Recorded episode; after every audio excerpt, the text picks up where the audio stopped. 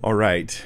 We have a lot to cover today. Um, you may know this passage in the Gospel of Mark, the last 12 verses, which is Mark 16, verses 9 through 20. You may know this section as involving the snake handling passage. We're going to talk about that today, and I'll demonstrate like how I would interpret the passage that talks about believers being protected from snakes and poison. Um, it's also known as a passage people use to say that every believer needs to be baptized in order to be saved. I'm going to ref- refute that or attempt to refute that today. Hope- hopefully, give you something good to think about. And also, it's a passage used by some to say that things like speaking in tongues are required to follow every believer. You, you haven't, you're not a believer if you haven't spoken tongues. So this is, needless to say, a controversial or difficult passage for normal Christians. But in among scholars, it's known for a whole different reason. This passage in the Gospel of Mark, verses 9 through 20, is called the longer ending, and most scholars have concluded that it doesn't actually belong in the Gospel of Mark in the first place. Now, I know that that hearing that can kind of freak you out a little bit. I'm going to talk about all that next week. That's not what I'm covering this week. This is what they call the longer ending, and that's what I'm going to call it in the context of today's study. I'm not trying today to weigh in on whether it belongs in Mark or not. I'm saving that for next week. I have a lot more hours of work I want to put into that particular message of research so I can get clarity for myself to bring hopefully clarity to you. We're going to talk about manuscript evidence and church fathers and their quotes, internal evidence like vocabulary and style and doesn't match the rest of Mark, all that kind of stuff next week. Today, I'm just asking this this question: How would I interpret the longer ending of Mark? Because a lot of commentaries they hit this passage, verses nine through twenty, and they literally don't offer an interpretation. Like the commentary just ends because they think, yeah, it's probably not authentic. I'm not going to interpret it at all. So I, I think that it's good to go through it at least hypothetically, at least to say, hey, how would you interpret this on its on its uh, face value? So we're going to read through the passage. I will just read the whole thing, verses 9 through 20, and then we're going to go through it verse by verse, thoughtfully, carefully, and slowly, asking a lot of hard questions, but I think getting a lot of good answers hopefully for you today. Um, I'm if, if, this is your first time joining me, um, I'm Mike Winger. I'm a pastor in, in, Southern California, and I primarily do this stuff online now. I just all I do is study and then teach. Like that's my whole life now, right? So my my goal here is to help you learn to think biblically about everything. Um, not just by telling you what to think about a passage, but trying to help you learn how to think about a passage, right, of Scripture, and how to how to like think biblically about how to apply this into your life in all areas of life. So, this is the journey we're on. And this is the end of a long, long series. For like two years, I've been teaching through Mark. There was a delay where I wasn't doing any teaching at all. But for two years, I've been doing this thing through the Gospel of Mark. We're coming to the very end now. We've got like three more studies in the whole Gospel, including today. And the entire playlist is down below. You can check the playlist link there and you can see the whole thing. We start by asking who wrote Mark, and then we do our verse by verse study. And it's, um, I look, this could sound like a pride thing, um, but I think it's a very valuable and helpful study that has I've put more time into than any any book I've ever taught in the past because thanks to you, you guys helping me do this, this is my full time thing. Like I just study and then teach and then study and then teach. And anyway, let's get to the teaching part. Enough of that. This is Mark chapter 16, verse 9 through 20. Let's read through it. You'll notice the bracket, right? This is in the NASB. That's what I'm using for the Mark series, is the New American Standard Bible. And um, the bracket here is to indicate, hey, uh, there's questions about whether this passage belongs. Again, that's next week. Let's just read. Now, after he had risen, Jesus, after he had risen, early on the first day of the week, he first appeared to Mary Magdalene, from whom he had cast out seven demons.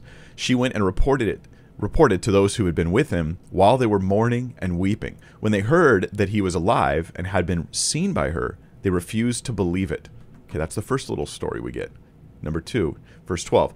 After that, he appeared in a different form by t- to two of them while they were walking on their way to the country. They went away and reported it to the others, but they did not believe them either. That's the second story. There's a witness, a report, and disbelief. Now we get the third story. Afterward, he appeared to the eleven themselves as they were reclining at table at the table, and he reproached them for their unbelief and hardness of heart, because they had not believed those who he had, who had seen him after he'd risen. And he said to them, Go into all the world and preach the gospel to all creation. He who has been believed and has been baptized shall be saved, but he who has disbelieved shall be condemned. These signs will accompany those who have believed in my name. they will cast out demons. They will speak with new tongues. They will pick up serpents, and if they drink any deadly poison, it will not hurt them. They will lay hands on the sick, and they will recover. So when the Lord Jesus had spoken to them, he was received up into heaven and sat down at the right hand of God. And they went out and preached everywhere, while the Lord worked with them and confirmed the word, by the signs that followed. Now, side note here, you, you notice if you have the NASB, they have in italics this other, and we could call this an alternate ending. Uh, I'm just going to mention quickly because it's right there and it's in the translation I'm using.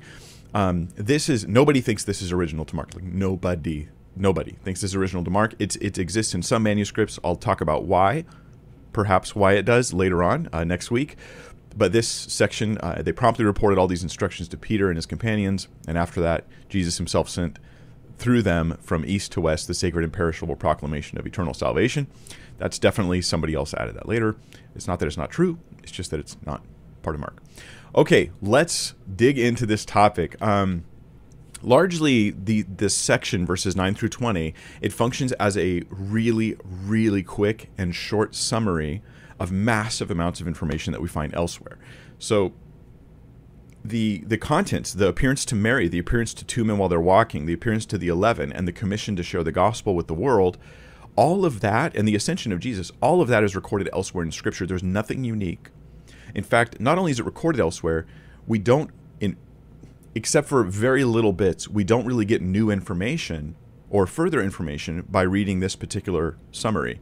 There are a couple though the, the, the way that Jesus appeared in a different form, morphe in the Greek, we'll get to that, and the snakes stuff and the poison stuff, that is stuff that you don't see in any of the other accounts. So we'll be talking about those as we get there. To give you a brief overview of what we just read, there's three appearances. The first one's to Mary. She tells the, the 11, and they don't believe her. Then there's another appearance to two people as they're walking on the way to the country, and they tell the 11, and they don't believe them. Then Jesus appears to the apostles themselves, and he rebukes them for their unbelief. In other words, a focus on believing the resurrection stories is, is in this passage. Believing the witnesses who are telling you about their, the account, that's there. Um, and then the commission to go to the to take the gospel to the whole world, not just to the Jews, where previously Jesus sent them to to the lost sheep of the house of Israel. Now he's like, hey, take this gospel everywhere in the whole world. Then signs are going to follow, and those signs will be evidence to prove the gospel message is true. So belief is the big issue we're confronted with. There's eyewitnesses of the resurrection. You ought to believe them. Um, that's kind of a short, short, short summary. Now let's go through this verse by verse because there's a whole lot more I want to cover um, that we can mine out of this passage. Really interesting stuff, and much of it applies to our lives, and some of it is going to be touching on some controversial stuff. On one hand, skepticism, and on the other hand, um, I would consider reckless spiritual practices. so we'll talk about that. Um, here we are, verse 9, and, uh, 9 through 11. Now, after he'd risen early on the first day of the week, he first appeared to Mary Magdalene. It's the first appearance, notice that, from whom he'd cast out seven demons. She went and reported to those who'd been with him while they were mourning and weeping. When they heard that he was alive and had been seen by her, they refused to believe it. So that's the short version. This is recorded elsewhere. We, we, we read about it in Matthew 28, and we also read about it in John. And in both of those passages, Mary is referenced as really the first person to see Jesus alive. And so that's consistent right there. He first appeared to Mary Magdalene. The, um, the reality is that there may have been other women that saw Jesus as well, but Mary's highlighted here. And highlighting something we see in Scripture, but it's not weird. I'm not making up some weird new kooky thing. We see it in our, in our normal discussions, right? Like if, if I go out to eat and you're like, who was there? And maybe it's I'm like me and my wife and my and my my friends. Okay, um, Rick and Christiana were there, and so we talk about a couple friends that were there with us. Now it's possible that other people were there too, and I just don't mention them because they're just not what's on my mind as I'm discussing that that event. Maybe somebody else we saw was there, another friend of mine. I saw my friend Scott. He was sitting on the on the table, just happened to be there. But I'm not highlighting him. So we do this in our stories too. You don't give exhaustive accounts of everything. You, you focus on what you're focusing on. So in John, some say um, there's a conflict here because in uh, Matthew, Mary's the first to see Jesus, but there's other women that are there. And in John, it seems that Mary's the only one there. Okay, but this is, and I'm just going to briefly touch this because I'm not trying to do a full harmony of the Gospels right now. But in John 20, verse 2, there's something I'd like to point out to you guys because um, a lot of people miss this. So she ran, this is Mary Magdalene. She ran and came to Simon Peter and the other disciple whom Jesus loved. And what did she say to them? They've taken away the Lord out of the tomb, and we do not know where they've laid him.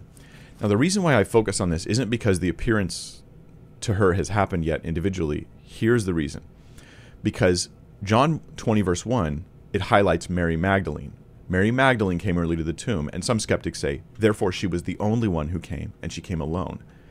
But when she reports the message to the disciples, she says, We don't know where they've laid him, implying that even though John only mentions one Mary, he's aware of there being other people, you know, that are experiencing this with her. I just want to highlight that because we we sometimes uh, don't pay careful attention to these things. So the longer ending, though, what you'll notice, and I'm going to call that this verses 9, 9 through 20, the longer ending. Okay, this is the longer ending of Mark, as in there's a potential ending at verse 8.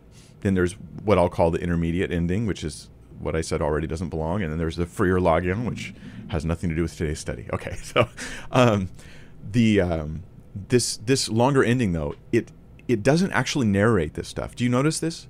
There's no narration. It's just he rose, he appeared to Mary, and then she went and told the disciples. They were mourning and weeping. That's the closest thing we get to a narration. And then they didn't believe.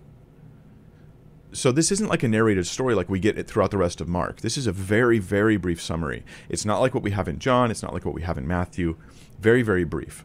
It just says he appeared to her first. They didn't believe her when she told them. Let's talk about that responsive unbelief because that's an emphasis in this passage in the longer ending. They don't believe her. They don't believe the two disciples. And um, this is also recorded in the other Gospels. There's nothing new to Mark's longer ending here. This is consistent in the other Gospels as well. So, Luke 24, I'll take you there to give you one example. All the Gospels emphasize this the embarrassing fact that the disciples did not initially believe. Here we are, Luke 24, verses 10 and 11.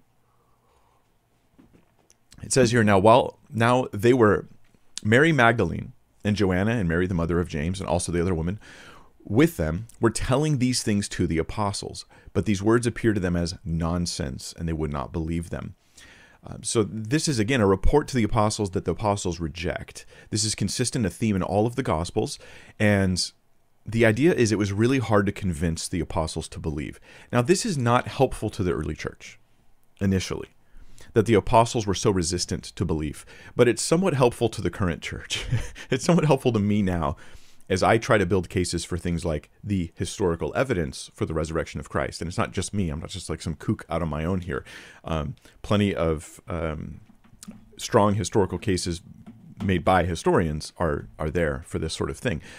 But sometimes skeptics respond to these cases by saying things like, well, you know, the Bible writers and the, the disciples, the Gospels, they were gullible ancient people. I've heard this countless times. You, you guys have heard it too, right? When skeptics often talk about the Bible authors, they like to refer to them as Bronze Age shepherds. That's that's the phrase. It's for, it's like a catchphrase. You know you've been hanging out with skeptics if you refer to the Bible authors as Bronze Age goat herders. Okay, that's that's how you know you're hanging out with skeptics. Um, but the thing is, I just want to draw attention to what I will call um, modernist pride. That is, that A, if you herd goats, you have low IQ. Let's think about that for a minute. like, like as if as if your the job makes you intelligent. Like that's not how it works, right? Like so that's strange. Um, and B, as if people from the past are automatically stupid and people from the present are automatically smart. This is something we we risk every generation. And you, you if you live long enough or if you just read history, you will see every generation mock the generations that come before them as being fools. And then the generations that come later, they mock those ones as being fools. And the ones that come later, they mock those ones as being fools. Why? Because it's the arrogance of modernism. Like whatever is current, whatever say right now, it happens to be 2021. Maybe it will be when you're watching this or not. Right now, it's it's like, hey guys, I can't believe this is happening in 2021. Like we all know and agree on these things, even though we have no effort to prove them true. We just we're modern, so we must be right. And this is like a dangerous perspective to take. It bleeds into criticism of the the message of um, the of, of what history says about the resurrection of Christ. So sometimes skeptics say, yeah, They're gullible ancient people. That's why they believed the resurrection. Now, can you think of why I brought this up? Like get your get your brain juices going here. The disciples refused to believe the report of Jesus being risen. Skeptics say, sometimes some skeptics say, that the reason they believe the reports about Jesus' resurrection is because they were gullible ancient people.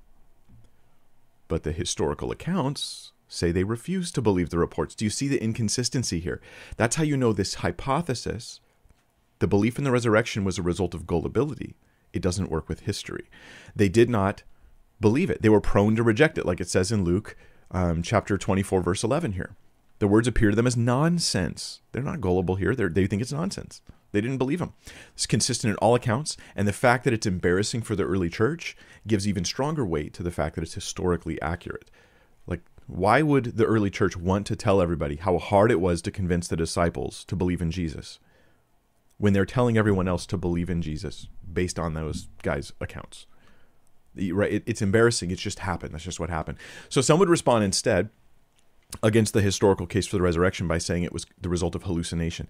Hallucination is one of the worst supported arguments, but it's one of the most popular arguments, right? So the swoon theory kind of died.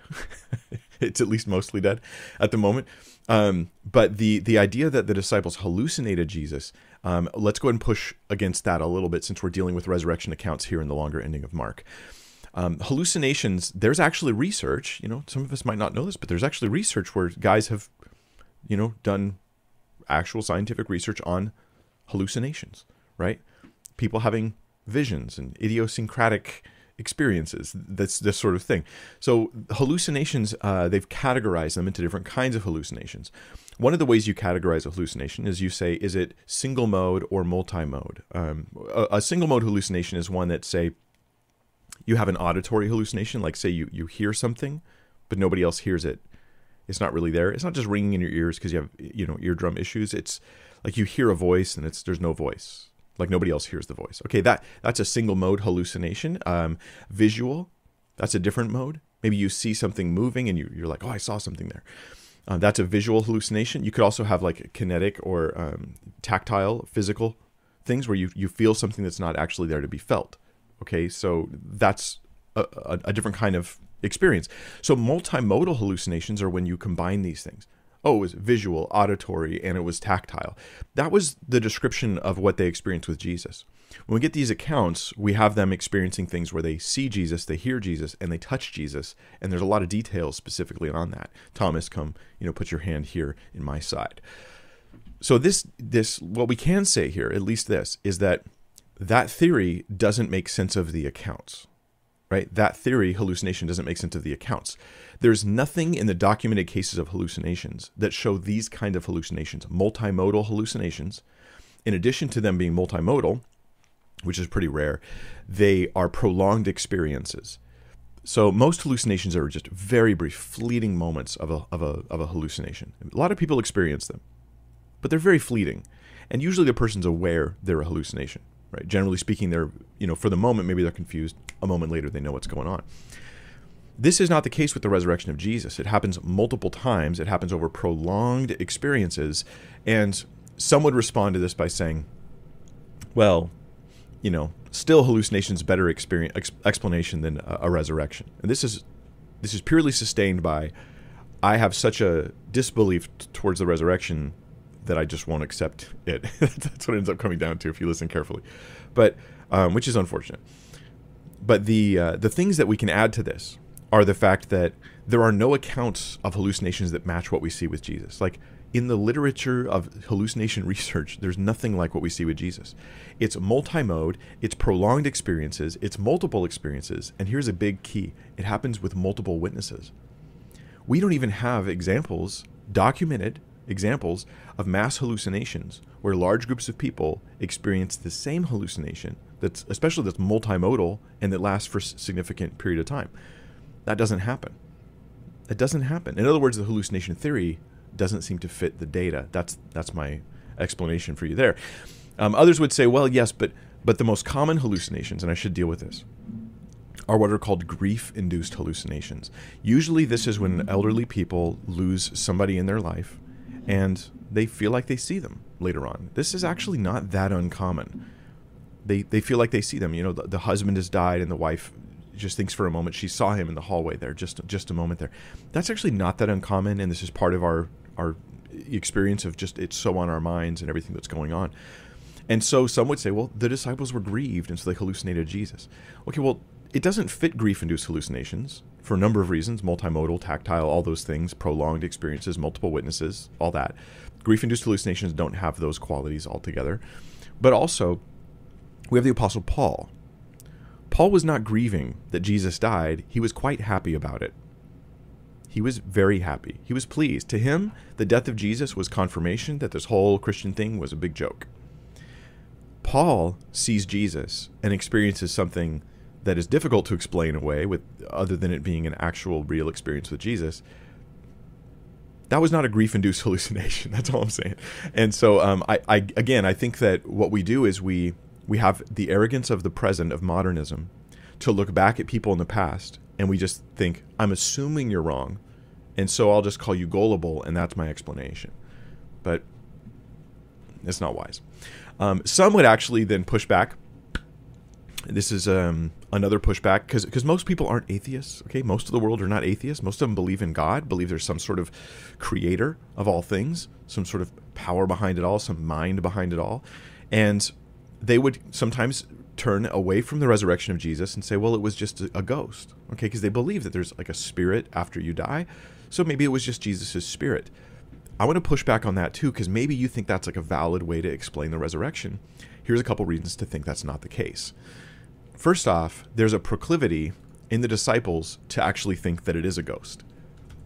Um, meaning they would more quickly believe Jesus' spirit had appeared than believe that Jesus had risen. Here's an example of this in the scripture Luke 24 36. While they were telling these things, he himself stood in their midst and said to them, Peace be to you. So Jesus appears to the disciples. But they were startled and frightened and thought they were seeing a spirit.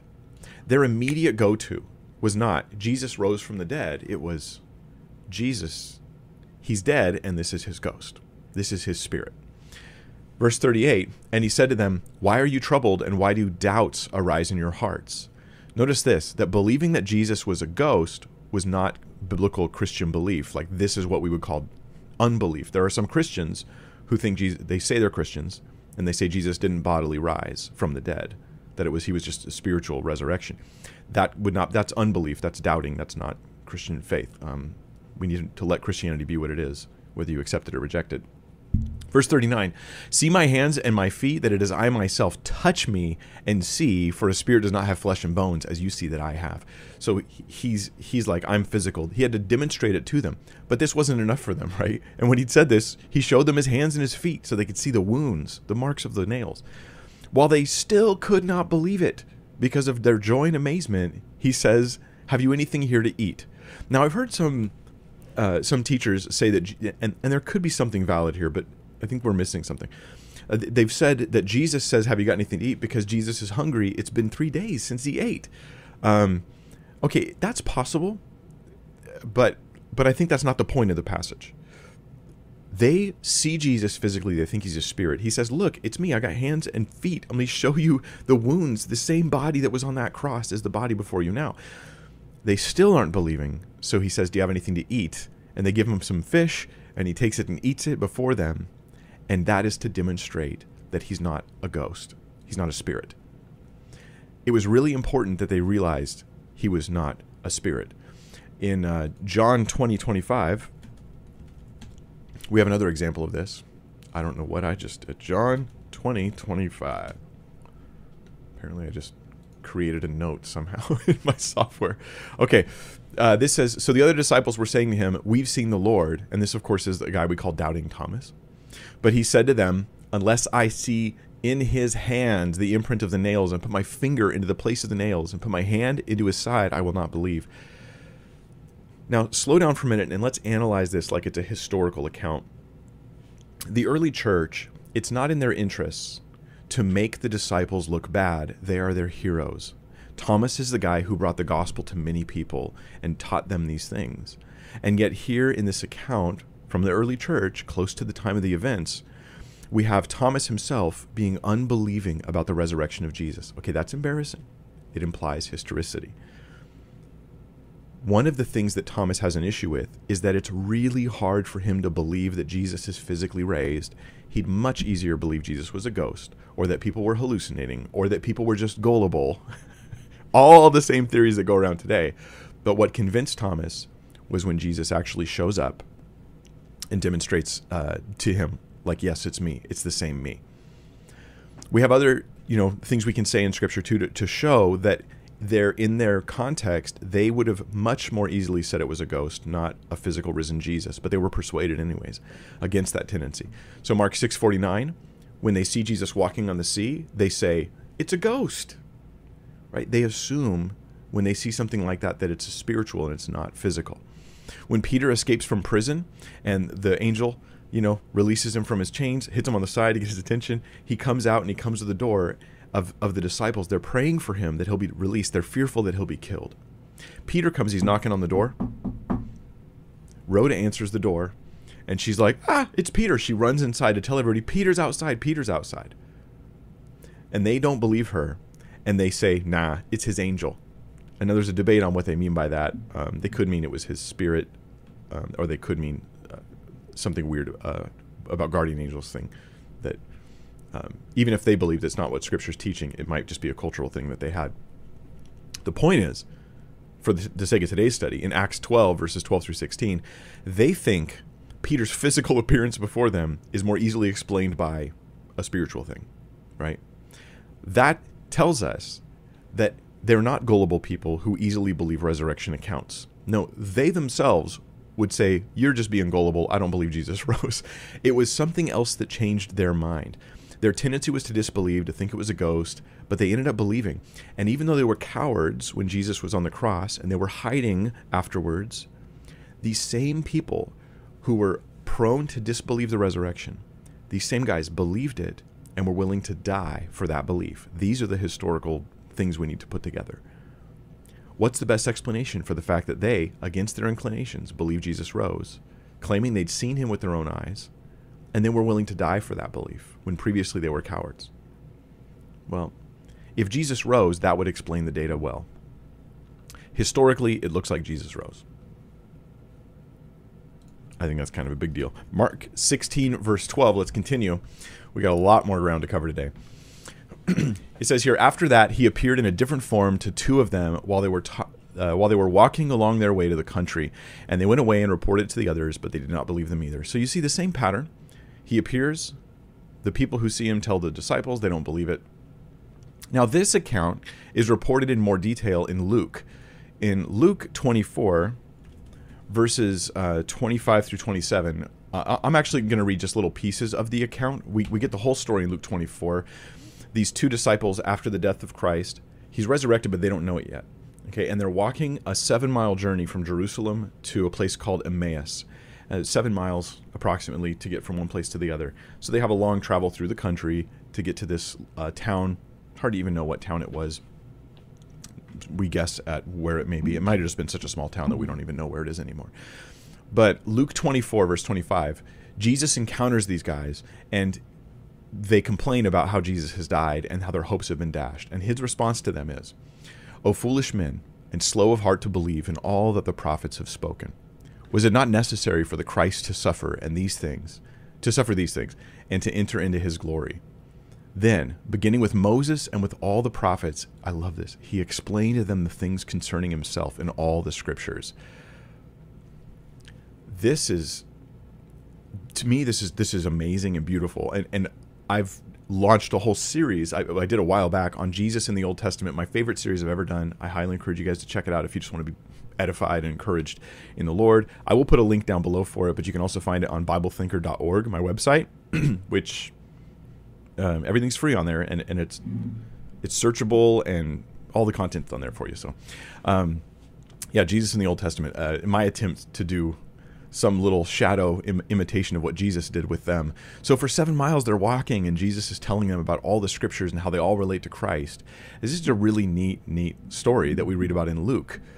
But what we're going to find is that, and this is probably the first moment where there it might feel like there's a divergence between Mark's longer ending and one of the other Gospels, Luke.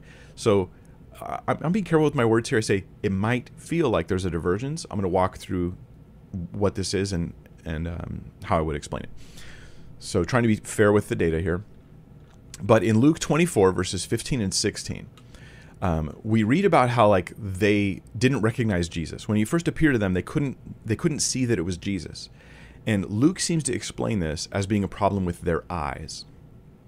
Not like they were physically blind or something like that, but that their eyes were like kept from recognizing Jesus. Mark's going to explain it differently.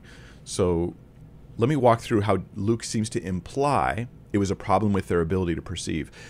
Verse 15 While they were talking and discussing, Jesus himself approached them and began traveling with them, but their eyes were prevented from recognizing him. So that seems to imply it was their eyes. Is it absolutely clear that it was only a problem with their eyes? Like, no, it it just seems I would lean that way based on the description. Then in verses 30 and 31, it says, When he'd reclined at the table with them, he took the bread and blessed it, and breaking it, he began giving it to them. This is at the end of their journey. Then their eyes were opened and they recognized him, right? And then he vanished from their sight. So Jesus appears to them, but they don't recognize him. Luke, uh, here's how I would I would interpret it the implication, I'm not going to be dogmatic, but the implication is that it was something wrong with their eyes. It was not something that visibly was different with Jesus. When Jesus approaches the disciples in the upper room, he's like telling them, Look, it's me, as if there's a recognizability there, okay? But in the longer ending of Mark, it's recorded a little differently. So in Mark 16, verse 12, it says, After that, he appeared in a different form to two of them while they were walking along on their way to the country. That word there for form is the Greek word morphe. Like you could think metamorphosis, like or you know, and it doesn't mean like something weird. I mean, it, it, it the word form or morphe means like outward appearance. So Mark seems to very clearly be teaching that Jesus, in this one occasion, he appeared to them with a different appearance. Somehow they couldn't see him because he actually looked different. Whereas I would I would have before thought Luke is implying it's something with their eyes. They're being restrained from recognizing him. He's not being physically altered in some sense. So there, there's obviously two solutions. One solution is you think the longer ending doesn't belong in Mark. So you go you just say, well, that's just Luke some commentary from some early Christian. This isn't from Mark. Um, another solution is that perhaps and this I think is valid, perhaps their eyes in Luke, their eyes were kept from recognizing Jesus because he was in a different form. Okay, that's also possible.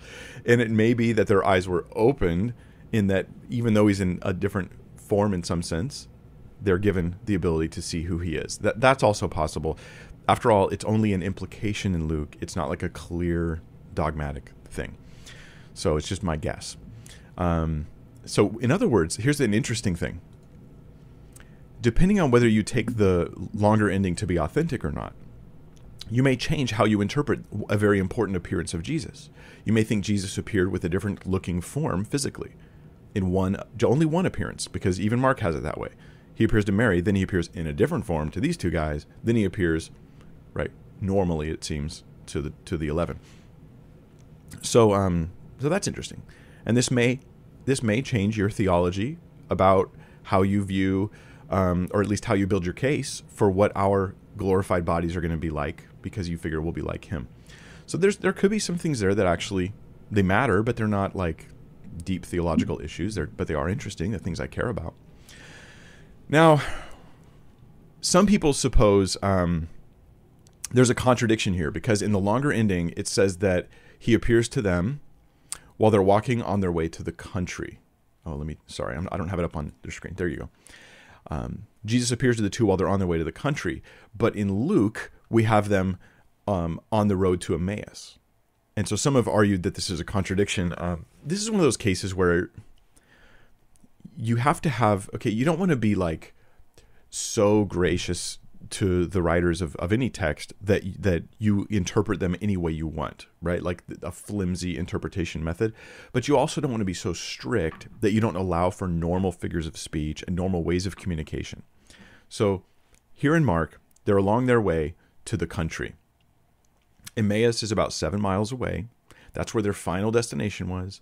But Mark highlights the fact that when he appeared to them, they were probably nearer to Jerusalem on their way out to the country, which is eventually going to in in getting them to Emmaus. It may also be that Emmaus is like a podunk town, since we have a hard time locating it now, um, and that the uh, the the the town itself was considered in the country, right? Because if you've ever lived in a really small town, there are areas, village areas that are small enough that we just call it out in the country, right? But if you live in like Southern California, where it's all just one giant megalopolis, one giant continuing city group where you can't even tell when you've passed from one city to another, then you would perhaps think there's a problem here that doesn't exist. So, um, okay, back to the longer ending, verse 14. Afterward, he appeared as a third appearance to the eleven themselves as they were reclining at the table. And he approached, reproached them for their unbelief and their hardness of heart because they had not believed those who had seen him after he had risen. Third appearance, the entire thing takes one verse. In fact, we have verses 9, 10, 11, 12, 13, 14. We got five verses to record three appearances of Jesus and the response to the appearances. Very, very brief. This is super consistent with the longer ending. The longer ending crams massive amounts of it's going to get a lot bigger, more content into these little passage, these these 12 verses than we have in the entire rest of the Gospel of Mark. I'll come to that later. I just want us to acknowledge what we're looking at here, see what we're reading. So this may be from Luke 24 verses 36 through 39 or it may be uh, the same account. Some okay, so just to bring you guys into the debate a little bit. Those who think the longer ending was written later would think that the author borrowed from Luke, borrowed from Acts, borrowed from John. We'll talk about that next week. Um, others would just say, no, um, it's just consistent with Luke, consistent with Acts, consistent with John, and I'm not going to try to weigh in on that today. But the passage it's consistent with, at least, is Luke 24, verses 36 through 39. The eleven are gathered, and Jesus appears to them, and even in Luke, he corrects them for their unbelief. So that's real consistent. Okay, then we get, and I've already talked about the unbelief issues. So we'll go to verse 15. Um, and he said to them, Here's his commission go into all the world, all the world, and preach the gospel to all creation. So universally go and preach. He who has believed and has been baptized shall be saved, but he who has disbelieved shall be condemned. We'll come back to the universal call of preaching the gospel. That is our main point we get from this passage. This is what I got to apply to me, and you got to apply to you is the call of Jesus to bring the gospel to everyone Every it, it is a responsibility of individual believers, even if you're not an evangelist. Um, your neighbors are in need of hearing about Jesus. If they were in need of something else and you had the cure for their problems, it, you would you'd be morally obligated to give it to them, right? And we need to tell people about Christ. But verse 16, this is the verse that's used to suggest that baptism is required for salvation. Okay, so this is probably the first significantly controversial issue that comes up in the passage. Um, I am going to argue against that. I have videos arguing against that. I have a debate arguing against that online. But let's focus on this one passage. Um, some would say that the formula is if you believe and you're baptized, you'll be saved. Therefore, if you believe but don't get baptized, you're not saved. Right? That would be the formula they have. But verse 16 doesn't doesn't read that way, does it? He who has believed and has been baptized shall be saved, but he who has disbelieved shall be condemned. Baptism is not mentioned in the second part. That's significant because it's not super clear that a dogmatic teaching on baptism is being offered here, but rather a universal call to baptize. If a dogmatic teaching about baptism not uh, being, baptism being required for salvation, if that's what we're being given here in this passage, then I'd expect it to be in the second part as well, because it's it's required. It's not just something you're called to do; it's something you have to do, or you're not saved. But when the negative comes, and here's the first argument against this he who has disbelieved shall be condemned. Why isn't baptism mentioned there? Because it's not the key, it's not the focus, it's not the thing that saves you. Purely belief is. Okay, that's that's one reason. Another reason is this.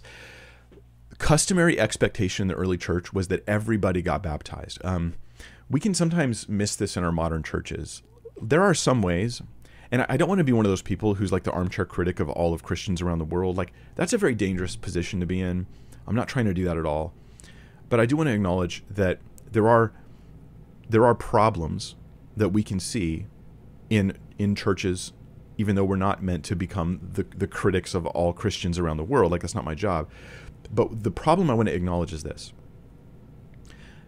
a lot of churches don't see baptism as happening shortly after a person comes to faith. And through their traditions, and this happened pretty early on in church history, this happened pretty quick. Like, we're talking like not even 100 years after Jesus, they they seem to be making people wait to be baptized. Whereas in the Gospels, in the New Testament, in the book of Acts, people got saved and they got baptized just like that. Like it just happened right away. That was it. You didn't you didn't have like a 6-month training program, you didn't have to wait 2 years, they didn't have to like prove themselves a lot.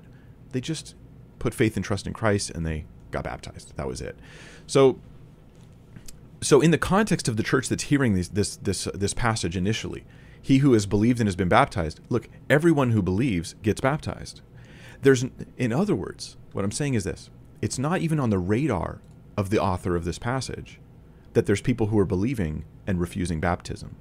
And that author is probably not trying to comment on those kinds of people because those kinds of people aren't around because you don't have what we have nowadays. I've known pastors who were in ministry who have been serving in church for 20 years and they have never been baptized. And they're at this point too embarrassed to tell somebody they've never been baptized because the church that they started joining just didn't make a big priority of it. And so um, that's a modern, a more modern thing. It wasn't really an issue in the early church. From the very beginning, people were ba- being baptized in Jesus' name, even though they barely understood the gospel, um, and they were just getting baptized. Okay, that was just what was happening in the early church, and in the in the Gospels and in the Book of Acts. So the issue of people believing but refusing, refusing baptism is not on the radar in this passage, I don't believe.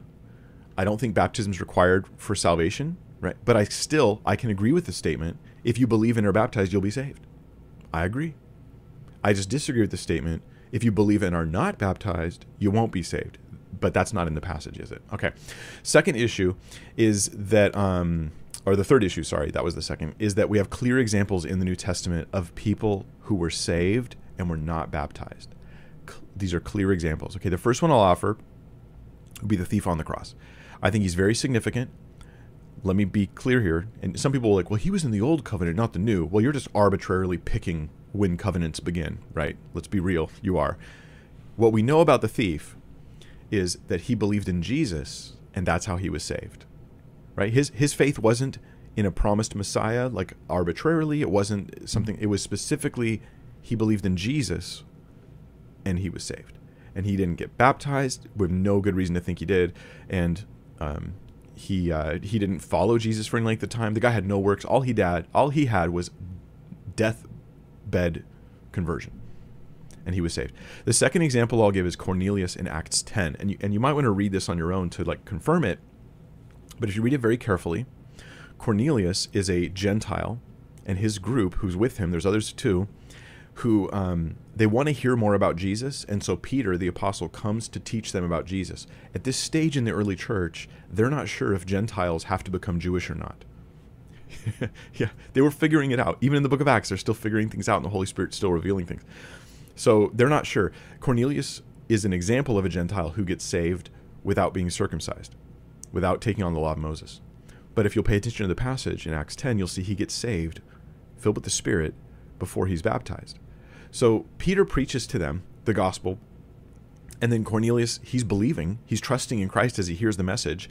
And the Holy Spirit comes upon them, and they begin speaking in tongues as a way of proving to. This is interesting as you read the passage. This, this was not just proving that they're believers, this was a way of God proving to Peter and the other Jews who were part of the body of Christ with him that Gentiles don't need to become Jews to become Christians, to become saved. And so it proves it. And then Peter responds at the end of all that by saying, how do we how do we refuse baptism to those who have received the Spirit just as we have? In other words, in this instance, Acts 10, baptism is clearly a confirmation of the person's salvation and not a cause of the person's salvation. This is an, an indisputable example of somebody who's saved before they're baptized. There's there's other stuff too, um, and this one can get a little bit complicated, but I, hope you'll follow with me on this. In Romans chapter four, and I'm just going to mention it briefly for the sake of time because I got so many things to tell you today. in Romans chapter 4, we haven't even got to the snake stuff. That's coming later. Um, but in Romans chapter 4, um, Paul is making a case. This is important that we get this because I think a lot of Christians we, we arbitrarily separate the Old and New Testaments um, and God's way of saving people in the Old versus New Testament as though they're like these really different ways. That's actually not Paul's teaching. In Romans 4, Paul teaches that the way that we're saved now is the same way that they were saved then. That Abraham and David, in particular, are examples of people who were saved the same way that you and me are saved. He uses the term justified to refer to this whole salvation experience. So, uh, Romans 4, he says, Abraham was justified, right? Apart from works, he was justified by faith when he believed God. Now, here's my question as it relates to baptism Was Abraham baptized? No. Abraham was never baptized at any point. That's interesting. His second example is David. And he says David is an example of someone who's saved apart from works, who's forgiven, um, and, and, and talks about the blessedness of being forgiven. Read Romans 4, you can check it out. Was David baptized? Now, here's, here's the part where you might miss how this theological, my, my case is working here. What I'm suggesting is that Paul, not me, Paul, right, under the inspiration of the Spirit, is using Abraham and David as examples of how salvation works. And his point is to show you that you can be saved by just believing. Now, I think repentance is part of that believing because you're turning from sin to God. But but that's an attitude change, it's not works, right? So he's like, you can be saved by just believing. Paul is using an example of how salvation works for you and me right now, and two people he chooses to highlight were not baptized.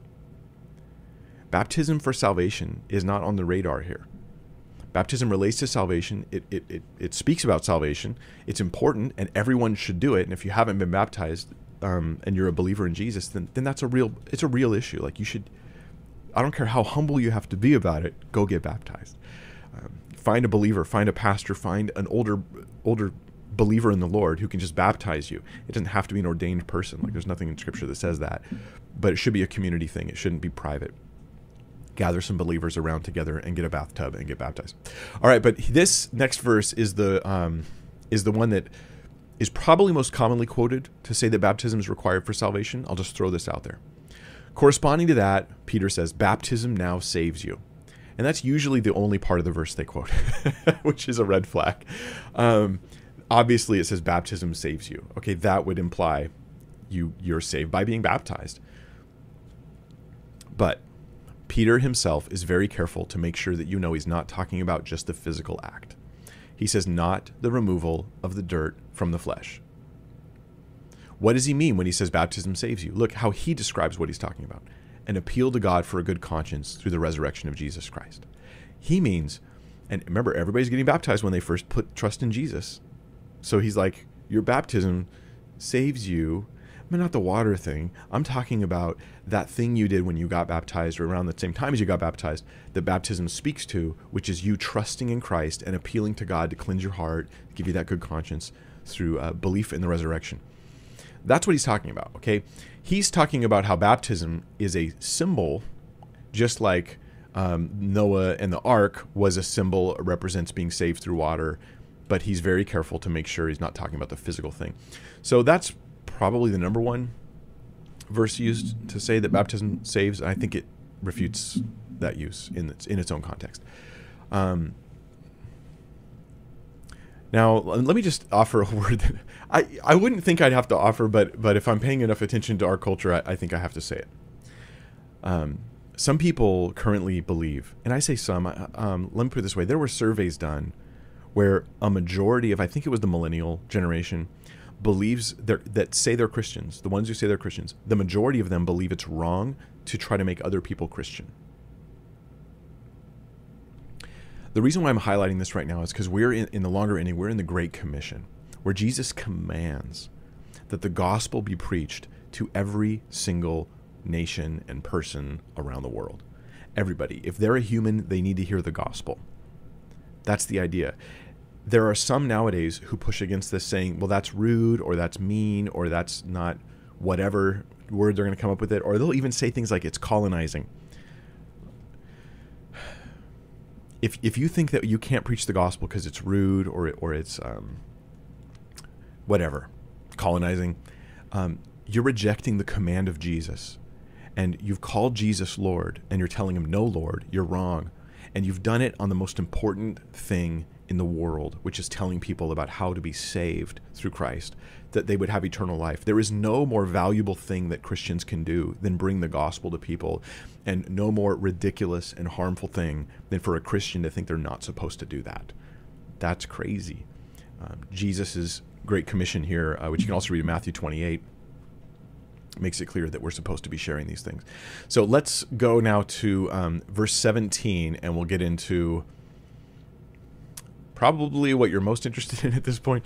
These signs will accompany those who have believed in my name. They will cast out demons. That's one sign. They will speak with new tongues. So, exorcisms, tongues. They will pick up serpents. And if they drink any deadly poison, it will not hurt them. So, you could call that one sign as not being harmed by poisons, including poisonous serpents. Um, they will lay hands on the sick and they will recover. So, I'll call that four, four signs. These two verses right here have led to a lot of things.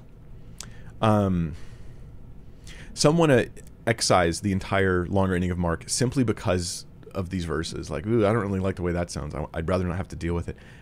What I'd like to say is that's not a good way to handle Scripture. Um, even if this passage doesn't belong in the text of Scripture, and I and I'm going to talk about that next week. If it doesn't belong, it shouldn't be because you don't like what it says what are you going to do the rest of the Bible when you encounter stuff that you don't like? like that's like not a safe way to do things. But I also think on closer inspection, these verses, they're not the problem that people often think they are. So let me show you first how consistent this is with so much other stuff we read, read about in the New Testament. That signs accompany those who believe. That's the first thing. Uh, this is we see in many passages of Scripture. John 14, 12, Acts 5, 12. We see this in different places where there's signs accompanying those who are preaching the gospel. Where Peter says to the to the cripple, like, I don't have any money, silver and gold, I don't have it. What I have, I give to you. In the name of Jesus, get up and walk. Like Christians believe in a miracle working God who's active especially in the early church, but who's active now. and so um, I'm not a cessationist, although I'm going to make cessationists happy with some things I'm about to say, but I'm going to bother them with some other stuff. So, um, so the signs in particular, casting out demons, this is so obvious as I don't feel like I have to give you any scriptures on it. Throughout the New Testament, the Gospels, Jesus is casting out demons. He commissions the disciples to cast out demons. In the book of Acts, they're casting out demons. This is something that was happening, especially in the foundation laying of the gospel, especially there. There's a lot of this going on. Speaking with new tongues, this is very interesting that it occurs in the longer ending. Um, but we, we, we read about this in Acts 2 and Acts 10. There's other places, but especially these two two spots showing the, the, the new thing that God is doing, giving the Holy Spirit to people um, in a new way. And so they speak in tongues as a way of like outwardly proving it and also as a witness to others. So this is always in this passage, verse 17, these tongues are with interpretation. Some will use verse 17 of Mark in the longer ending to say that everyone has to have like a private tongue language or that they have to speak in tongues but without interpretation. That's not the context of this Mark passage. Um, I don't think everyone has to do this. I'll talk about that in a minute, but but more to the point, these are signs. And speaking in a private tongue language isn't a sign of anything. Paul the Apostle says that if you do this without interpretation, it's not a sign to anyone. It's edifying to you, but people will just think you're crazy if they hear you doing it. So, one mistake that we see in some, some charismatic churches is treating tongues that are not interpreted as if they're a sign of something, of anything and that's not the case. And and this creates strange situations that First Corinthians tries to avoid by by literally the Holy Spirit telling you, people will think you're crazy if you do this. we should listen to the Holy Spirit. Um, so the speaking in new tongues is a sign because it's interpreted and understood, and not just interpreted by a member of the congregation, but rather it's actually understood by the non-believers who are in your presence. That's how it is in Acts chapter two. Um, that's that's the emphasis here. Okay, um, any interpretation is a good is a good thing. It does move it towards a sign, but no interpretation not a sign. Um, verse 18. Oh, oh, the reason why by the way, the reason why this is so interesting is this is the only place if it's if it's authentic, it's the only place in all four gospels where tongues is spoken of, at least that I can find. I don't know of any place in Mark, elsewhere in Mark, in Luke, in John, or in Matthew, where tongues are being spoken of like this. Tongues comes in Acts chapter 2 like a like a surprise. Like a surprise, like they weren't expecting this. This is just something God did to boom, just to you know, and it connects to Old Testament stuff, but it wasn't something that they had been talking about or expecting based on the teachings of Jesus directly. So um, that's interesting. That some would say is evidence that the longer ending uh, is being influenced by the event of the tongues happening later on in the early church, but not by the words of Jesus. Um, I'm not going to weigh in on that today. I just want you to notice some stuff. So, verse 18 they will pick up serpents, and if they drink any deadly poison, it will not hurt them. They will lay hands on the sick, and they will recover. Okay, these are the other signs. Picking up serpents um, and drinking deadly poison, we're going to talk about this in some detail. But first, let me say how it relates to early church events, because that's kind of the thing a lot of people don't notice. Okay, so in in um, in Acts chapter 28, we have an event where Paul the apostle. Actually, I'm just going to go to it here. Acts 28 verses 3 through 5. He gets shipwrecked on an island, Malta, shipwrecked. And there they wash ashore, and there's natives of the island, and they're they're just like recovering from their shipwreck. And Paul's making a fire. So when he gathered a bundle of sticks and laid them on the fire, a viper came out because of the heat. Uh, snakes do like to uh, sleep and hide in stick piles and rock piles and stuff. And the viper came out because of the heat and fastened itself on his hand. Now, there are poisonous snakes on this island, and the natives know it. And they saw the creature hanging from his hand. They began saying to one another, Undoubtedly, uh, this man is a murderer, and though he has been saved from the sea, justice has not allowed him to live, which was probably their reference, possibly, anyways, to like a pagan deity. Um, However, verse 5, he shook the creature off into the fire and suffered no harm. And of course, verse 6, they decide that he's a god. they start saying, "Oh, he's a god." And so it was a situ- it was a one of those wrong answers only situations from the uh, from the islanders in Malta. But this is interesting because it's the only like early church event that may relate to the content in the longer ending of Mark here about picking up serpents. Now, he's not picking him up deliberately. He's not deliberately putting himself in harm's way or something, but he's being protected as a way of opening the door to preach the gospel. So it's actually a sign. The snake biting him and him not hurting, not the poison not hurting him, is a sign that helps open the door to the gospel being preached to these people. That would be consistent with the content in the longer ending of Mark. Um, but nowhere else, though, in the Bible do we have anything like this, where serpents are picked up, snakes are picked up, and seen as like uh, a sign or the poison thing being spoken of. Um, there's one passage you might be thinking of, and you might think I've missed it, but I'm actually going to offer a different interpretation than you might be familiar with. So Luke 10 19. Jesus says, Behold, I've given you authority to tread on serpents and scorpions, and over all the power of the enemy, and nothing will injure you. Now, a literal reading of these terms is you can stomp on snakes and they won't hurt you, and you can stomp on scorpions and they won't sting you. Um, but I don't think that was what was intended. So um, there's an article I'll, I'll, link down below. I forgot to put it there, but it's it's uh, Dr. Michael Heiser who has a really interesting article on this. I don't agree with everything he says, but I think it's a great resource for people as well, at least to get you thinking on things. And let me see if I can summarize a few important points that I think are very relevant. Um, it's possible that serpents and scorpions are being used metaphorically. They are used that way in other sources. So Psalm 91 talks about serpents as well. The Jews of Jesus' day looked at Psalm 91 as an exorcism psalm and saw those serpents in the passage of Psalm 91 as being metaphors for satanic powers. So, in that context, look at the, re- the overall view of what happens in Luke. Jesus sends out the disciples in Luke chapter 10, and he gives them authority to cast out demons. When they come back, the 70, they are rejoicing, Lord, even the demons are subject to us in your name. Then Jesus responds, and the, whole subject the whole time is casting out demons. I, I was watching Satan fall from heaven like lightning. Behold, I've given you authority to tread on serpents and scorpions, a metaphor for the demonic powers, and over all the power of the enemy, and nothing will injure you. Nevertheless, do not rejoice in this, that the spirits are subject to you. That's the commentary on what he just said. He's in, sort of interpreting it for us. But rejoice that your names are recorded in heaven. So Luke 10 19, this is interesting. And it may weigh in a little bit on the authenticity of the longer ending, but not heavily. Just a little tiny weight. um, Luke 10 19, the only other passage that seems to speak directly about snakes like this, seems to be using them as metaphors for demonic powers, not like he's literally expecting the disciples to go stomp on snakes, like as if snake extermination was the mission of the church. No, no, no. There's a connection to the garden here. There's the idea of of Satan, the the great dragon. You know that those are those are metaphors for Satan. That's how I see that.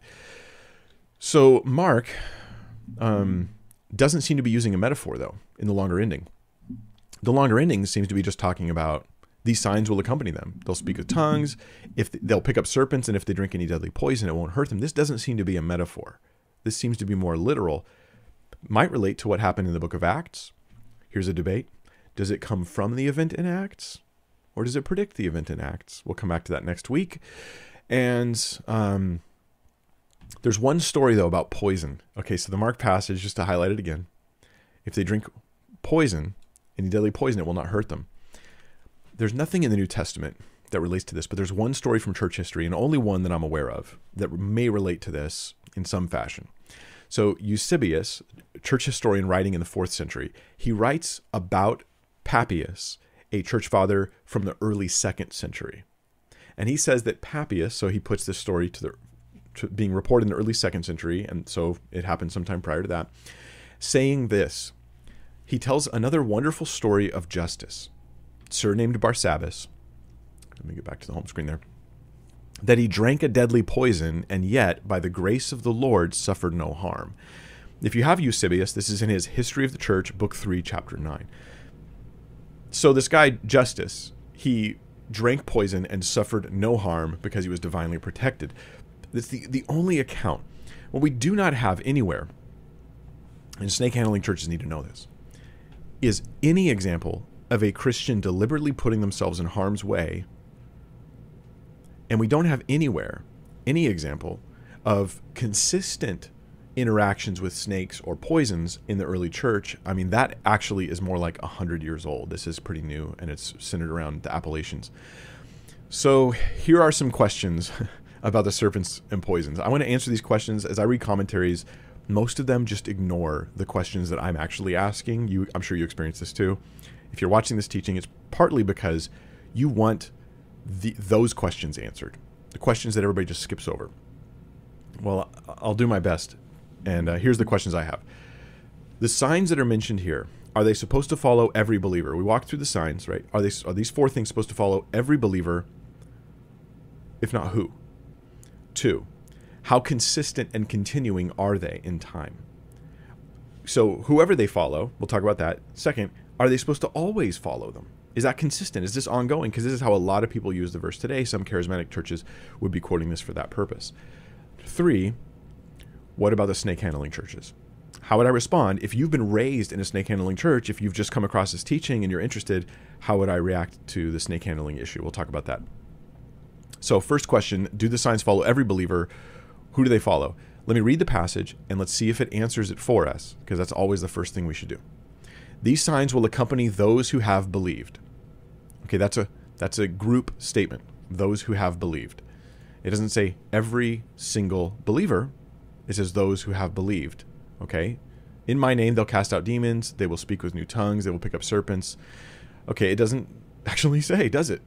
Um my first observation is that it's not terribly specific. It could be every single believer, or it could be they're going to follow the community of believers, these signs.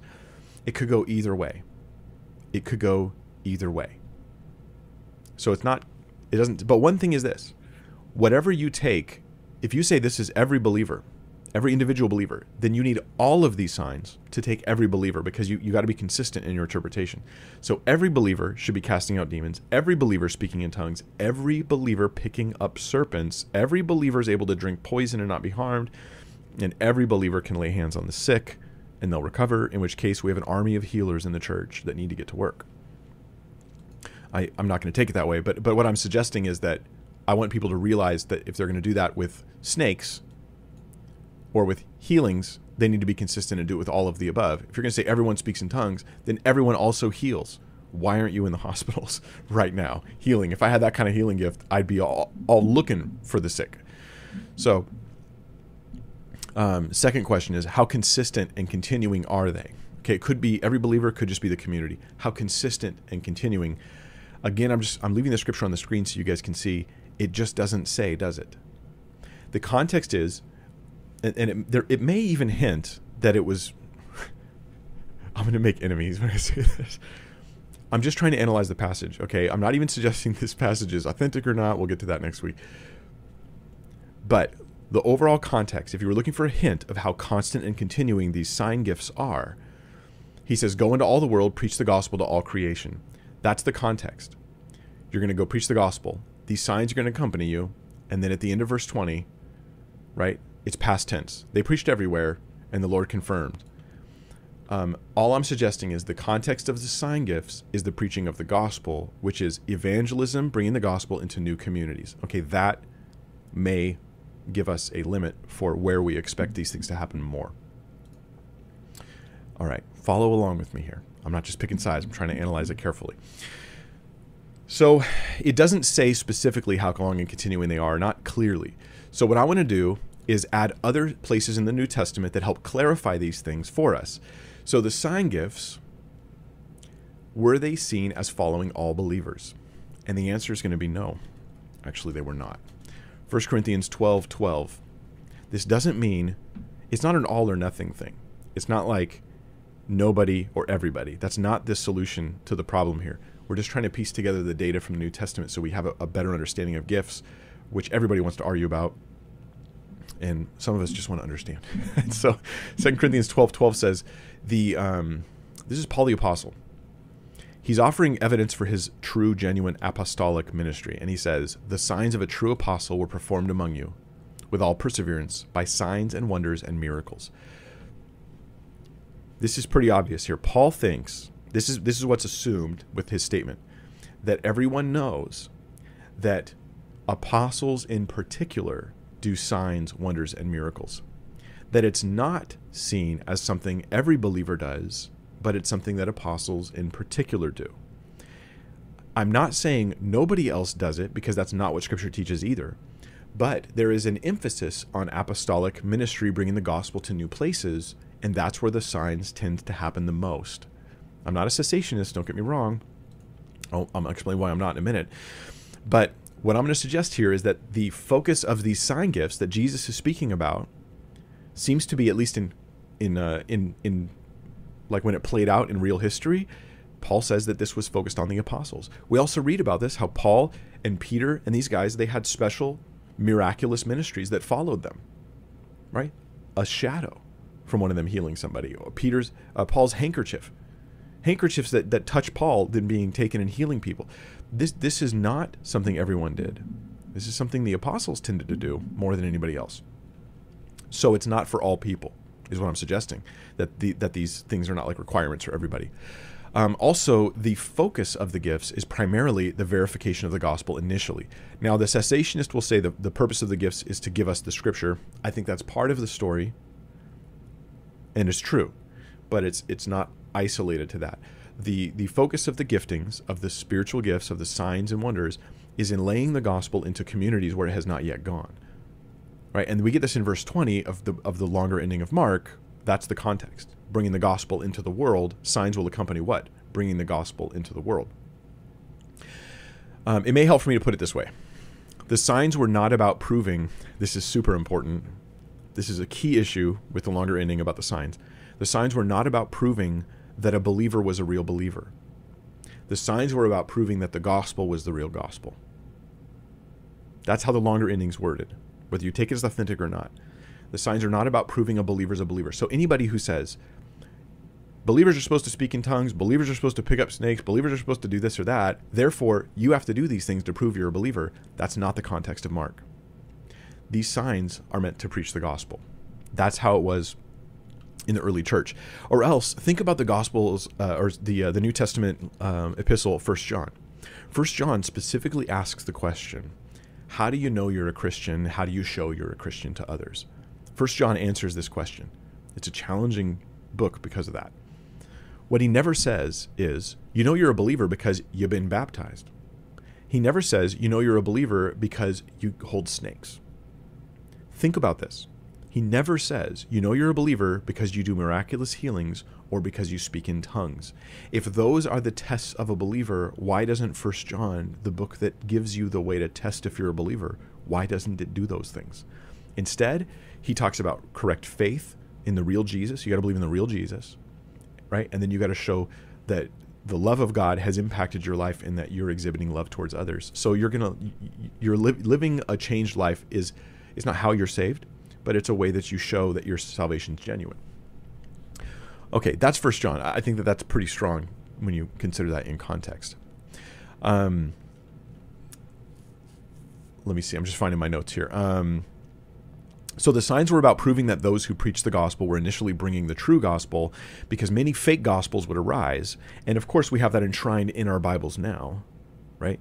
So the signs, a lot of the work of the signs was accomplished in giving us our New Testaments, and making sure we had just the legitimate apostles' information in there and not not fake ones. Okay, that's important. But it also has a function going to the uh, possibly today, when the gospel is being brought into new locations in particular. But let me first emphasize this.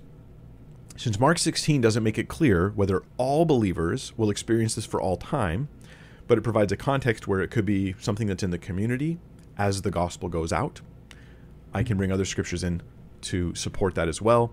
Um, let me offer now a contrast. This is real Bible study stuff here. I'm not just trying to make you feel good, I'm trying to make you think biblically. All right, here we go. Acts 19, verses 11 and 12. Look at the stuff that Paul, God did through Paul. Right? God was performing extraordinary miracles by the hands of Paul. Now, some preachers right now, they want you to think these are ordinary miracles and everyone's supposed to do them. But these were extraordinary, even in the even in Acts, even in a very miraculous time in the church. These were not normal. And people who expect everyone to do everything Paul did um, create a lot of anxiety and problems for their congregations, and they create a lot of forced fakery. Like you have to fake it because it's because it's not what we actually are expecting as Christians. Um, so, extraordinary miracles by the hands of Paul, so that handkerchiefs or aprons were even carried from his body to the sick, and the diseases left them, and the evil spirits went out. Wow. Exorcisms and healings happened through handkerchiefs or aprons that were carried from his body. Now, here's an interesting thing this means that every other believer wasn't out there doing exorcisms and healings. Otherwise, why are you carrying stuff from Paul? You got believers, just bring a believer. All believers do this. Now, that, that that's a hyper charismatic wrong teaching. Um, but the only time I see this in modern day is online. You could buy handkerchiefs. You could go Google it, right? You could buy somebody's handkerchief. I prayed over this handkerchief, you know, and um, you know we, we we we have this prayer cloth. We prayed over it, and you could buy this oil that's like special oil and all these things. Uh, Paul, I'm absolutely positive he never sold any of this stuff. If you're selling healings if you pay me this much money, I'll come to your house and I'll pray for you. If you give me this much money, I will uh, give you. I'll be your guide spiritually. If you um, buy this handkerchief, it'll be it'll have a healing quality. Like that's the easiest way to know that this is a teacher you don't want to listen to. This is a person you don't want to follow. This is someone who's not a good source for you. Uh, yeah, no.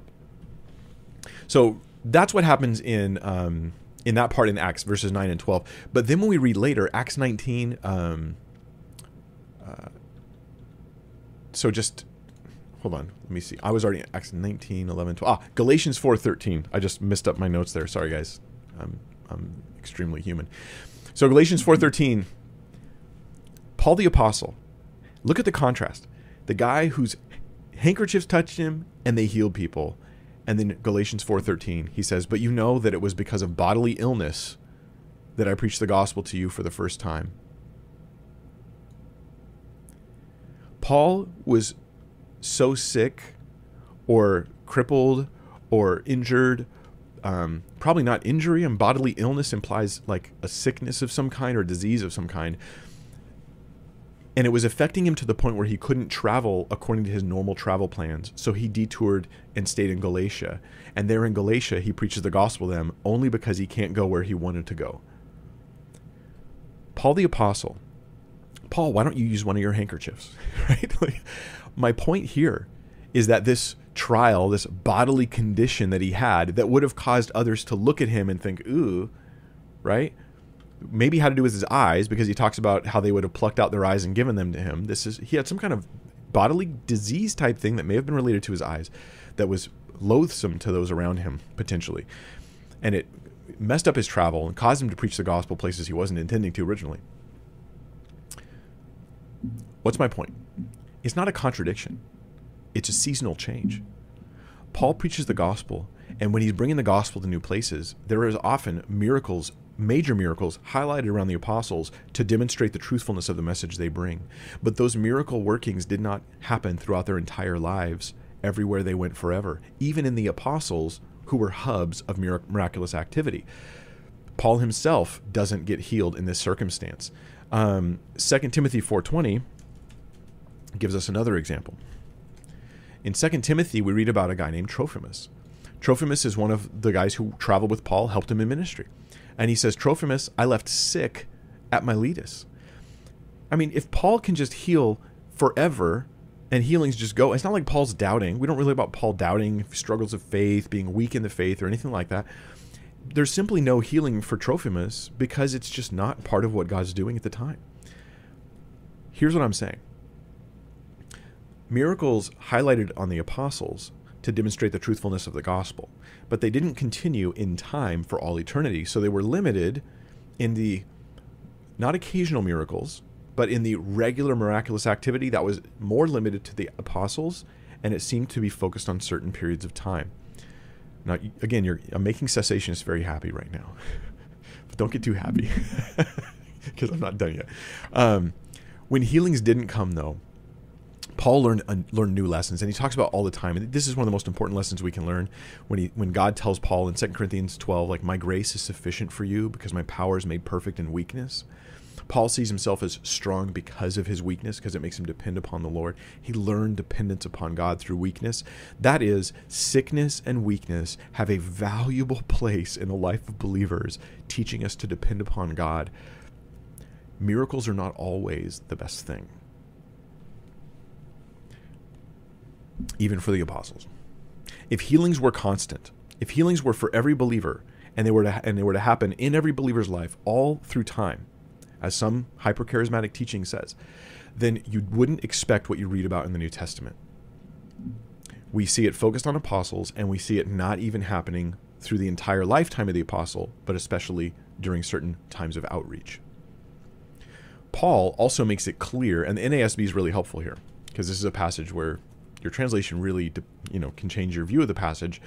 Um, but in the Greek, it I think what's generally agreed on is that the way that say the NASB reads it is accurate to the Greek. Paul is trying to make a point that not everybody has all the gifts. So he says, "Are all apostles right? Uh, excuse me, all are not apostles, are they?" It's a rhetorical question in Greek, but it's definitely implied no. He's saying no, they're not. Are all prophets? Or all are not prophets, are they? All are not. I think I'm re- in my head. I have the King James version, which is uh, are all prophets. Forgive me for reading the, the brain version instead of the one in front of me. Um, so he says, are um, oh, I went to NAS. Okay, I, I, I, I. All right, are all are not prophets? Are they? All are not teachers? Are they? All are not workers of miracles? Are they? Yet some of the hyper charismatic stuff that's been rising through like Bethel and some of the connected teachings, and I'm going to disagree here, is that everybody's supposed to be working miracles. Everybody's going to be a prophet effectively, right? Like we're all going to prophesy. We're all going to um, do all this stuff. But Paul is correct. Here's the crazy thing Corinth is a church that is unhealthily highlighting spiritual gifts.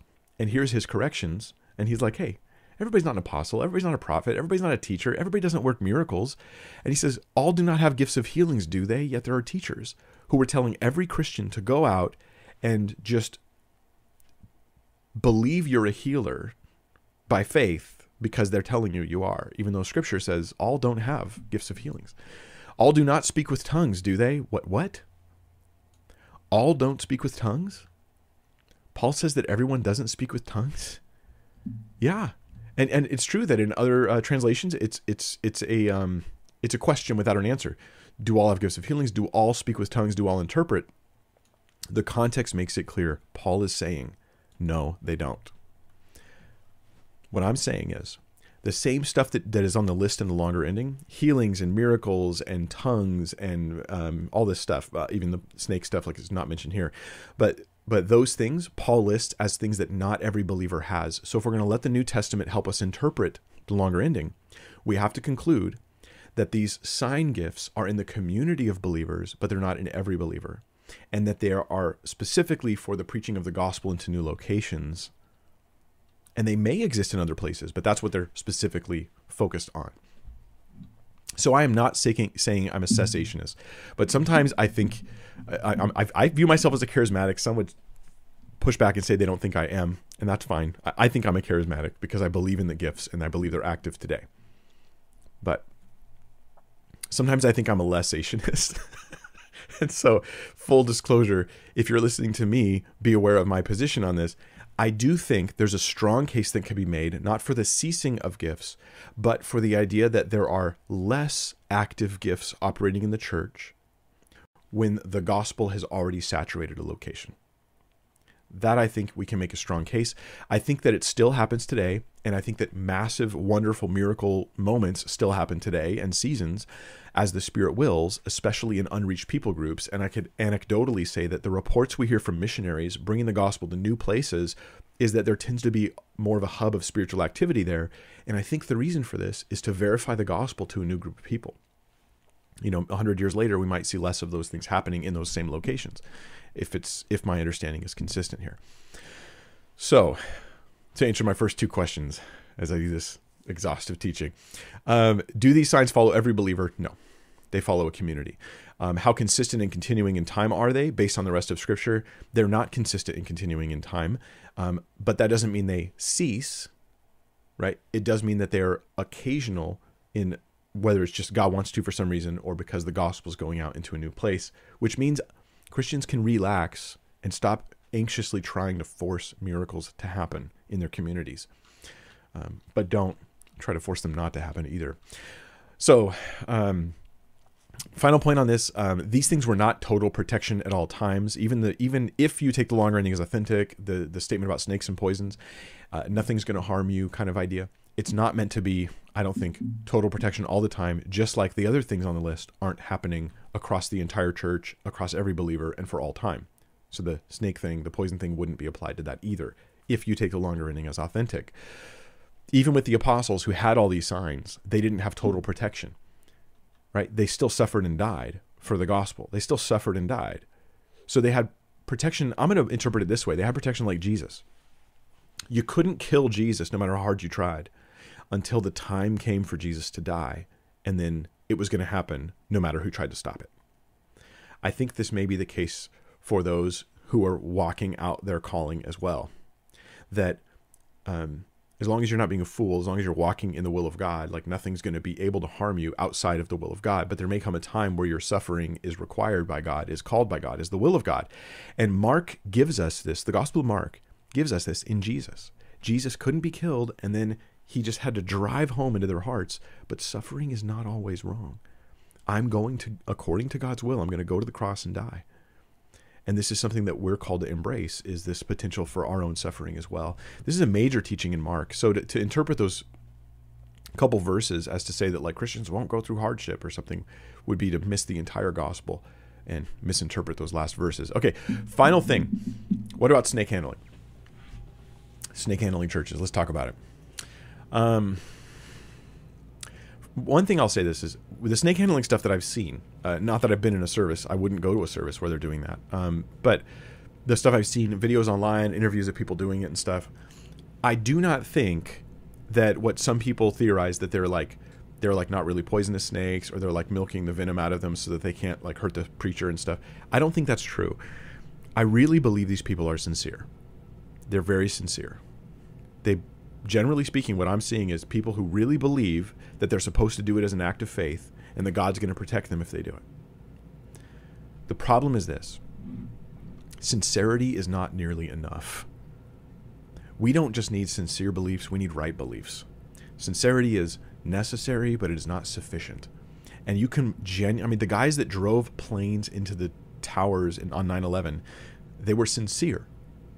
The people who ravage and murder people in the name of Islam are sincere. They're just wrong. So sincerity is just not good enough. So I'm, I'm going to say, like, hey, you know, props for being sincere, but you're wrong. You're badly, badly wrong. So the the things that they're missing, those who do the snake handling in churches, is the direct context of Mark that we've already discussed, the fuller context of the New Testament, which I've given now to explain that these things are not meant to be done um, like that, and they're not exampled that way. And it's only like hundred years old or so that I know of people even doing these sorts of things. But they're also missing two things. One, the number of people they know who have died from snake handling, because these congregations that do the snake handling stuff very frequently they have they have graves for the pastors who've died or the or the congregants who've died while doing the snake handling. Um, this should be a red flag to you, but they just see it as um, not enough faith or something. But the second thing they're missing is the one New Testament example that does connect to the snake handling, and I'm going to take us there now. You know the passage, but you may not realize it connects very, very importantly to the snake handling. So this is the one good example that I think the snake handlers miss the temptation of Jesus by Satan. It says, Then the devil took him up into the holy city, set him on the pinnacle of the temple, and said to him, If you're the Son of God, throw yourself down, for it's written, He shall give His angels charge over you, and in their hands they shall bear you up, lest you dash your foot against a stone. This is the same as the temptation to handle snakes,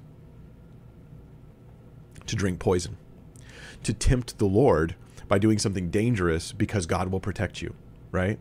I'm going to go do this dangerous thing. Oh, it's okay. Well, God will protect me because I, I can't be killed until it's His time. Well, you do something dangerous, you might find that His time is right now. I mean, if He's not calling you to do it, don't be fool.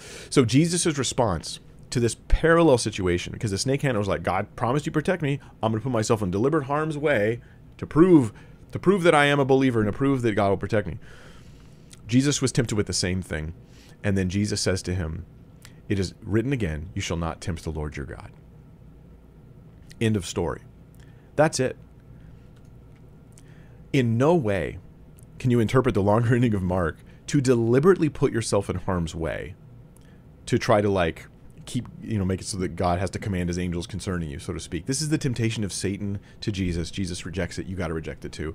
This is the thing that you don't need textual critical analysis of the longer ending of Mark. Like you just need to read your Bible and go, in no reading of Scripture is this weird, thrill seeking, mixed with false piety, mixed with confused sincerity, something that we're supposed to do. To purposely put yourself in harm's way. Like, where do I see Jesus jumping off buildings just so that God will protect him? Where do I see the disciples purposely like trying to get people to attack them so that they can be protected by God? But we see these snake handlers, sincere as, as, as they could possibly be, falling hook, line, and sinker for the temptation of Satan to Jesus. Um, these things would these protections would only be when it's forced upon you. It would be um, not guaranteed safety in all scenarios, just like it wasn't for the disciples. It would be specifically in connection with showing the gospel's true. And if you're part of a church like this,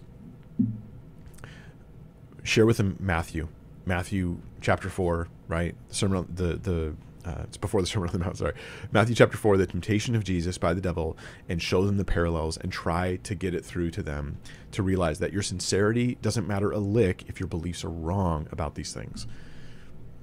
Um, because people who are sincere and doing wrong things are people who are simply deceived. That's all that means. Sad, sad, sad.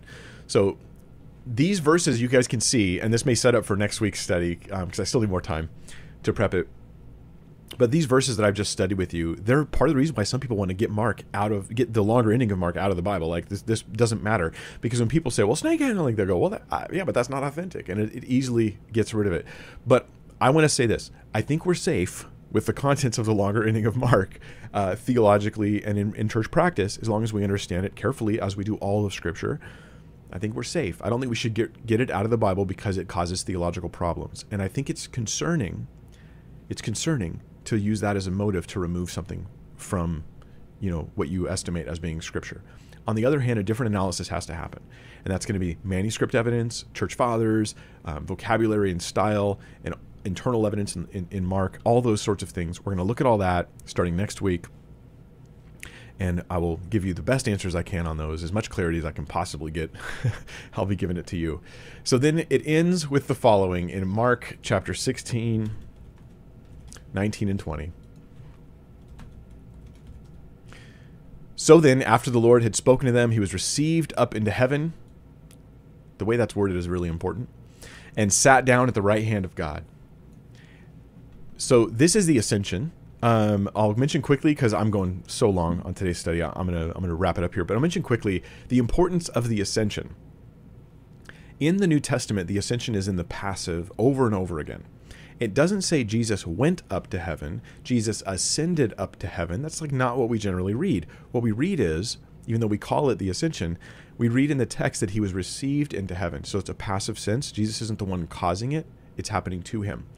I'm not suggesting Jesus can't cause it. He can do what he wants. He's God, do what he wants. The reason why it's passive is because it's implying that heaven, right, the Father, is approving of and receiving the Son into this exalted place. That he's being exalted, as Philippians talks about, after his humility. Now he's being raised back up. Okay, so it's in the passive sense to imply the impro- approval and vindication of the Son of God. That's the idea. This is important in the text. It's, it, it's a big deal, actually. Also, there's this idea of him sitting down at the right hand of God. Part of the sitting down, there's various elements here that have theological importance. Right? Part of the sitting down visual is that Jesus is done working. Okay, you sit when you're done working. Hebrews talks about this. That he compares Hebrews compares Jesus to the high priest, and the high priest would never sit. They couldn't sit in the temple.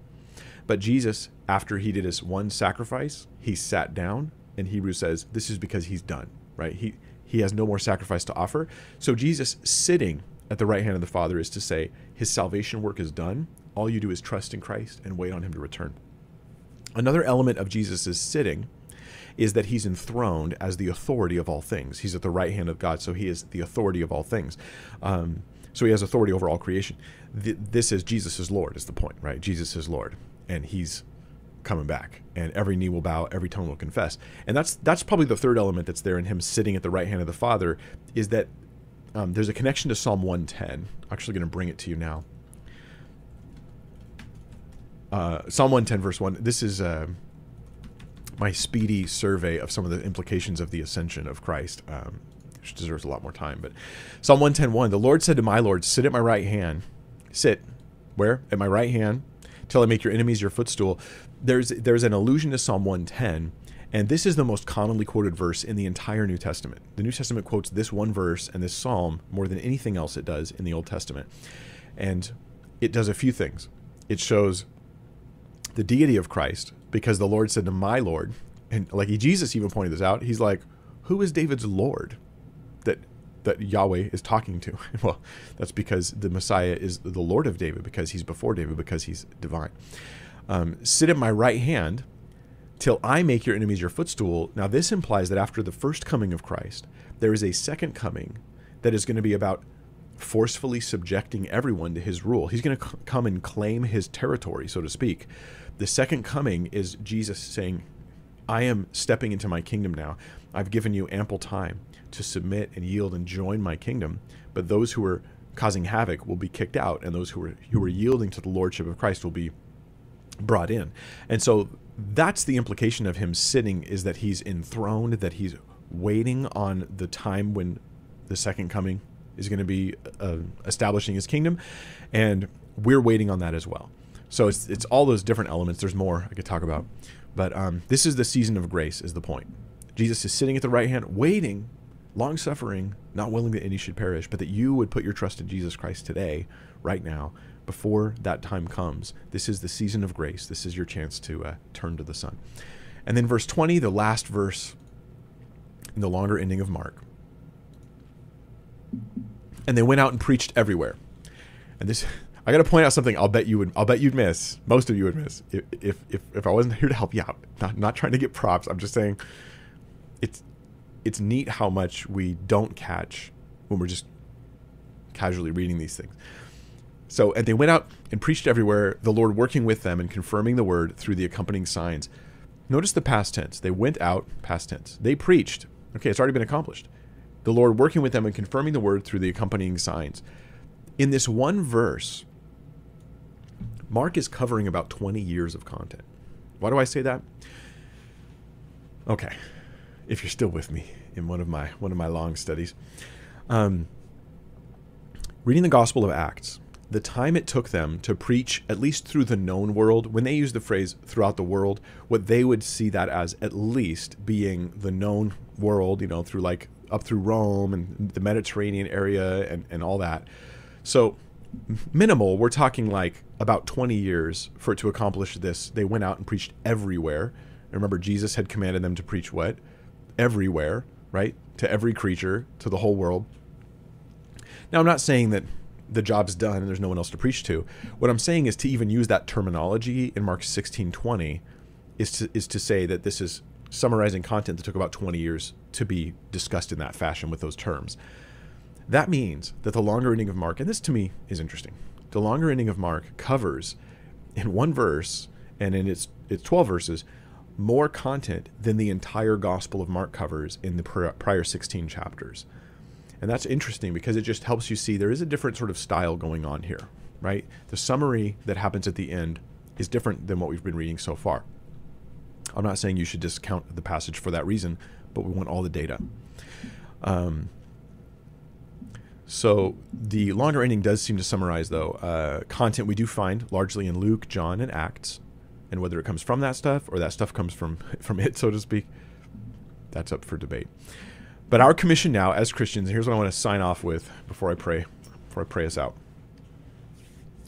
Um, the discussion of the longer ending we'll deal with next week. The commission, though, and the vast majority of the content in there is nothing unique to Mark. You and me are definitely called, morally obligated, to preach the gospel to people. But I think, especially in modern, like first world countries, we find it increasingly uncomfortable to tell people about Jesus we just have to get over it. They absolutely need Jesus, man. The world needs Jesus. Like our neighbors need to know Christ. And I'd rather have an army of Christians clumsily bringing up Jesus in conversation than a bunch of people too timid about being embarrassed or getting it wrong or doing it not the right way or not being able to figure out how to open the door. I, I would just rather have us clumsily spitting out information about Christ, um, whether that means you're going up to strangers, you're handing out tracts, you're, or you're just going out to lunch with a friend. Hey, can we get lunch, man? Something I want to talk to you about. And you sit there and say, hey, I'll be honest with you, I don't make you uncomfortable, but I want to talk to you about God. See what happens. You don't have to force someone to be converted on the moment, on the spot, create that kind of pressure, but you you you can tell them the truth about Christ and try to point them maybe to resources that might help them we have a commission to preach the gospel to the world and it's probably the most important thing i can do as a christian is to bring the gospel to people. And yet how many of us um, we've just become silent? Or or we we do it in like we're not actually preaching. We're, we're just saying christian things in public right? Like but rather preaching the gospel has to do with here's a person i'm going to communicate to them in ways they can understand about what they need in Jesus. Um, that's a different thing. So let's remember that. This is the one message we preach. Um, not politics, not social reform, not humanism. None of those things change your eternal fate. They're all secondary. This is the big thing, the commission. All right, uh, let's let's pray. Let me. I'll show you my cat, and then I'll pray. Oh wait, that's the cat video. This is the cat Cam. She's actually with me right there. Shh, she's sleeping.